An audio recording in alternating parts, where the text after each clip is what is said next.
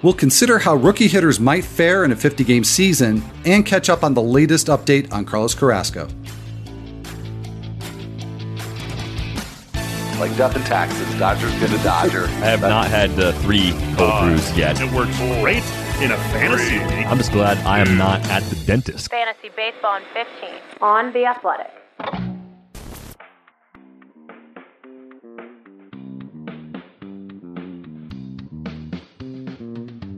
Welcome to Fantasy Baseball in fifteen for Wednesday, June third. I'm Al Melchior. I am here with Derek Van Riper. And uh, D V R, we're back from uh, just uh, taking a couple of days uh, off here and, uh, you know, still really at a loss in terms of how to uh, do a fantasy baseball show uh, in the midst of everything that's going on. Um, but uh, I, I listened to the podcast, uh, another uh, outstanding Uh, athletic uh, podcast, and and Joe Posnanski was talking about how that show normally is about meaninglessness uh, and trying to do that show in a time of meaning. And I'm thinking, well, if that show is about meaninglessness and we're doing fantasy baseball discussions about a season that doesn't exist yet, then this is really kind of a show about nothing. So I guess we'll uh, we'll try to make it work. Yeah, I mean, compared to most things happening in the world when things are not in the state they're in right now, fantasy sports by comparison are trivial. They're escapism. And in light of what's happening right now in America and throughout other parts of the world, even, it's infinitely more so, right? So I don't think getting back to talking about nonsense means that we're disregarding the much more important things that are happening. I, I think people understand that, um, but taking a few days off, absolutely, it was just a, a way to absorb the things that we have been seeing and to process them in a healthier way. I mean, I, we spent a lot of time on Rates and Barrels on Tuesday, uh, just talking about what we'd seen, talking about statistics, talking about a lot of things pertaining to Uh, systemic injustice in, in this country. That's obviously not the core focus of that podcast, but that's obviously very important right now. So, you know, I, I think it's okay to have escapes, but I think our important takeaway is to continue doing our part to make this world a better and safer place for everybody. Yeah, well, I can uh, certainly agree with that. Uh, so with that said, Uh, you know, we'll uh, take this uh, distraction or, or whatever, uh, you know, you choose to call it uh, for uh, the next uh, fifteen minutes or so. We do have some uh, developments in baseball to talk about. So uh, let's get to that, D V R. Uh, and actually, since the last time that we uh, got on the air here, we have not one, but but two proposals that were floated. First, we had the players' counter proposal to the owner's initial proposal. They came back with a proposal for a one hundred fourteen game schedule with prorated salaries. Uh, and then the owners, they, I guess it's not really fair for me to say a pair of proposals. The owners more just sort of floated an idea uh, that they have not made as part of an official proposal yet. But, um, and that uh, detail comes to us from The Athletic's Ken Rosenthal and Evan Drellick, uh, that the owners are at least considering a schedule, a short schedule of fifty games or possibly even as few as forty games. And so, you know, obviously this is all part of the back and forth. Uh, I don't wouldn't expect we'll see either a fifty game season or a one hundred fourteen game season. But if we just, you know, play with this idea of a, an even shorter season than the eighty-two game season that was in the initial proposal from the uh, from the owners, if we had a fifty game season, one thing that I've seen discussed on Twitter is, would it even be worth playing a head-to-head season, given that you have playoffs minimum two weeks, probably three weeks, maybe even more, Uh, out of a season, a season that would consist of probably nine weeks at most. Uh, what are your thoughts on that? If you, I don't know if you are in head-to-head leagues. Uh, I'm in a couple. Uh, what would, as an owner or as a commissioner, what would be your inclination? I think if you were going to play a fifty-game season, even if your league has been a head-to-head league in the past, you'd almost have to switch it to Roto for this season. For those reasons, the season just being too short, not having enough time to even really play enough games. I guess the alternative might be trying something that resembles an all-play format. Uh, fantasy football leagues have that, where if you're in a twelve-team league, every week you play a head-to-head game against each of the other eleven teams. So if you're the highest scoring team in the league that week, uh, you went eleven and oh. If you are the lowest scoring team in the league that week, you go oh and eleven. And I guess you could apply that to a shortened season, and that might be a way to keep the head-to-head format, have enough games, and to still get uh, enough separation and, and enough to actually construct some playoffs later on. Uh, the thing that I could keep kind of going back to is I, I see those two proposals is uh, the middle point of a fifty-game proposal and a one hundred fourteen-game proposal um, is eighty-two games, and that doesn't seem like an accident. Top performers in business and sports often attribute their success to their morning routine, whether it's waking up early, setting their goals for the day, exercise, or meditation. But not everyone has the time to do it all. With Hydrant, you can jumpstart your mornings.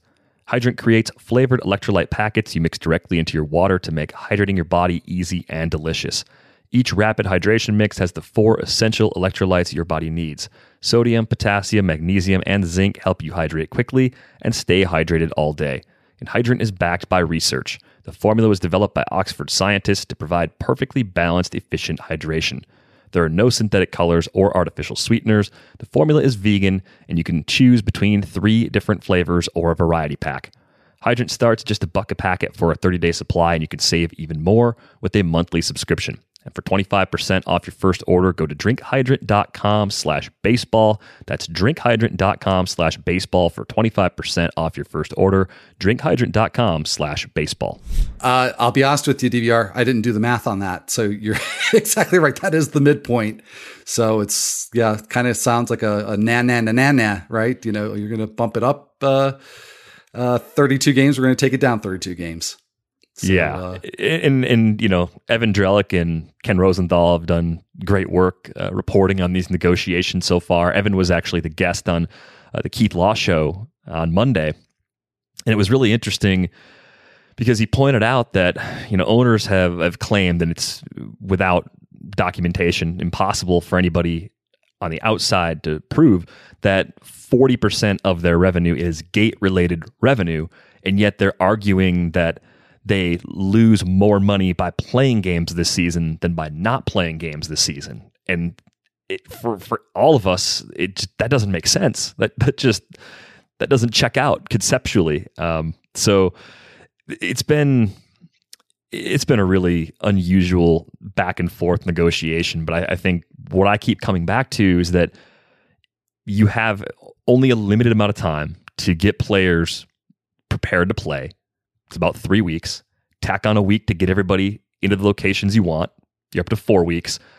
Take four weeks from the calendar right now, and we're almost into July. So I think we're nearing an agreement, if there's going to be one, if there's going to be any semblance of baseball that counts in this country by July fourth.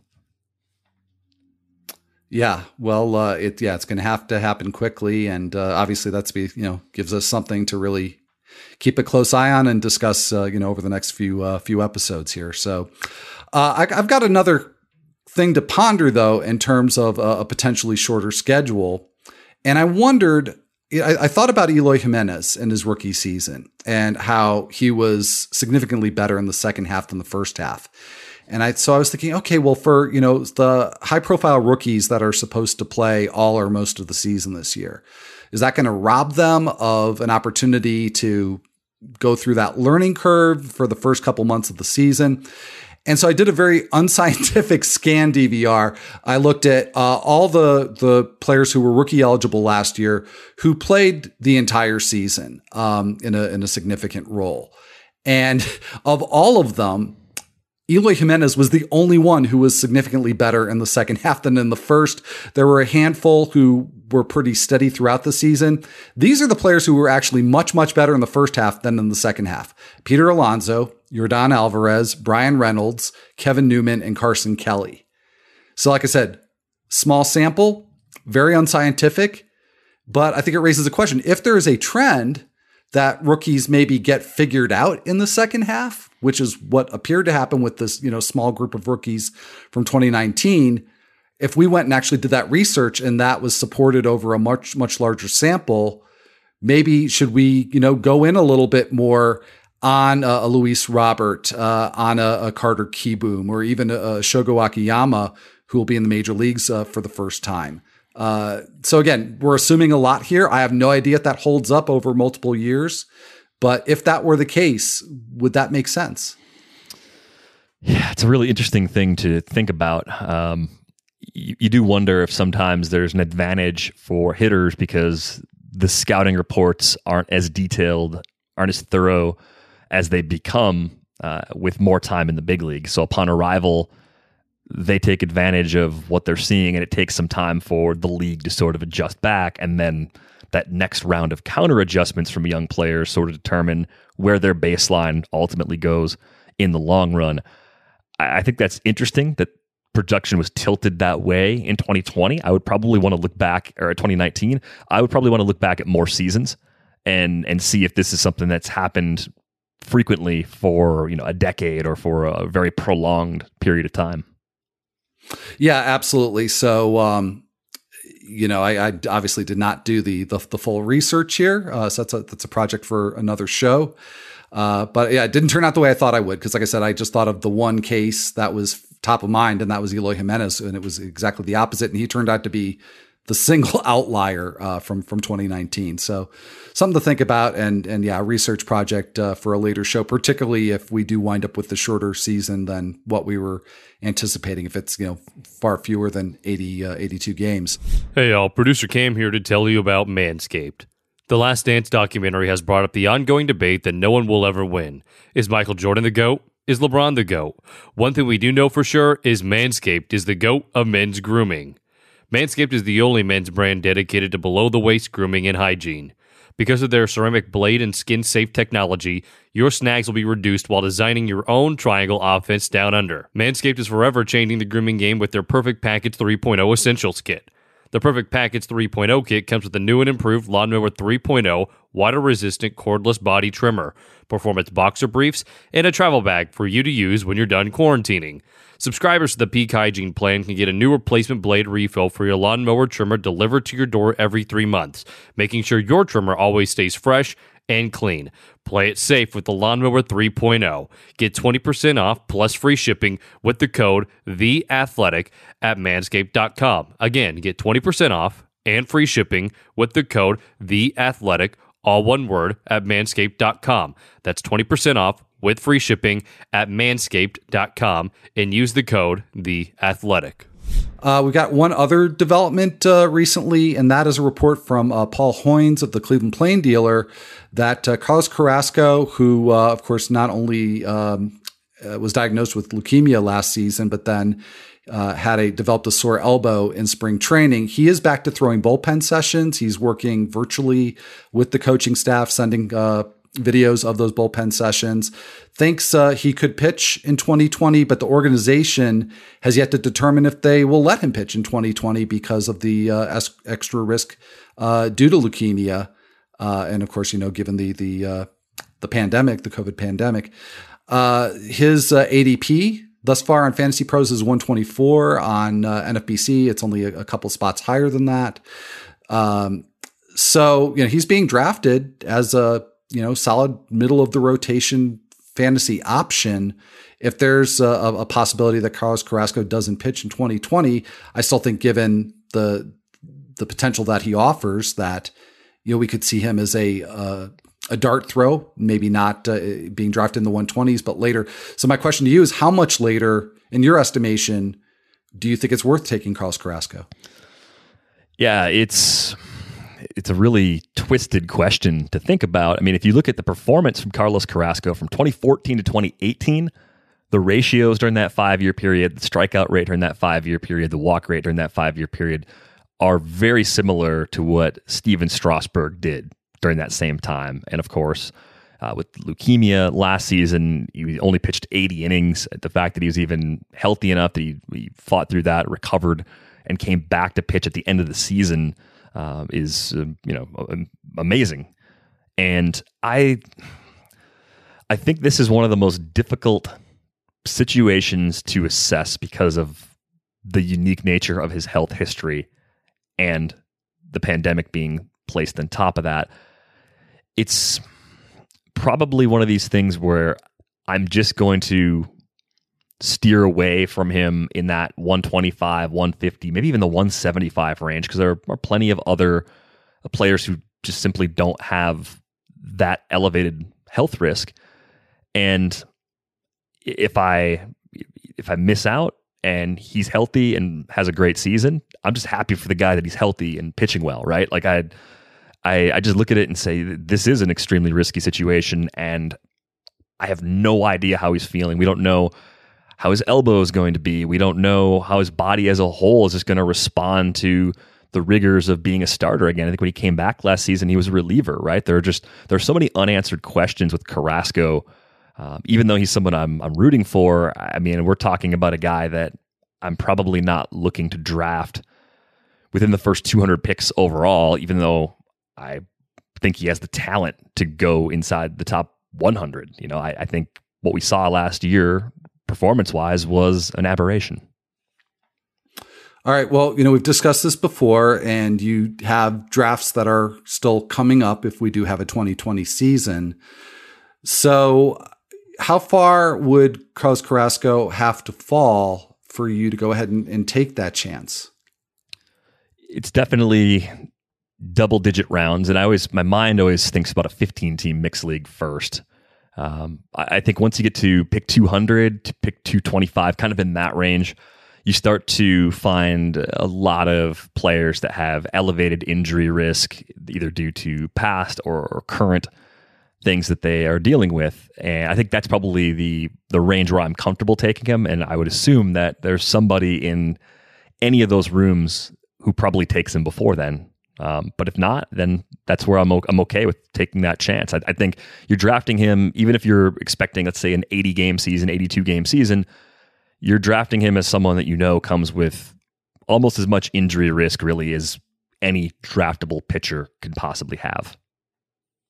Okay, well, yeah, certainly a, a, a fair answer, and you know, one that uh, those of us who still have uh, drafts coming up will, uh, you know, will uh, will deal with. Um, Just to uh, you know, get back to our discussion from uh, the, the top of the show, and of course, uh, you know, well, you know, we're taking some time here to uh, you know, think about fantasy baseball and the potential of a season coming up. Um, you know, we're we're very engaged with uh, you know the the issues that are are you know current uh, in terms of uh, racial equality and and police brutality and. Um, There's been uh, a, a lot of really thoughtful work uh, that's been done um, in a lot of forums, and including on, on The Athletic. And uh, so there are a number of pieces that we could uh, feature on this episode, and I'm sure we'll, we'll get to the others in uh, upcoming episodes.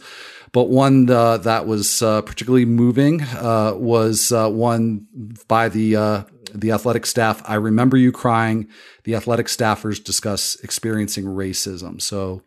Uh, I do uh, encourage everybody to check that out. Um, that's going to wrap everything uh, up for this episode of Fantasy Baseball in fifteen. If you're listening to this podcast on a platform that lets you leave a rating and a review, we greatly appreciate it if you take the time to do that. So for Derek Van Riper, I'm Al Melchior, and we'll be back here again on Thursday.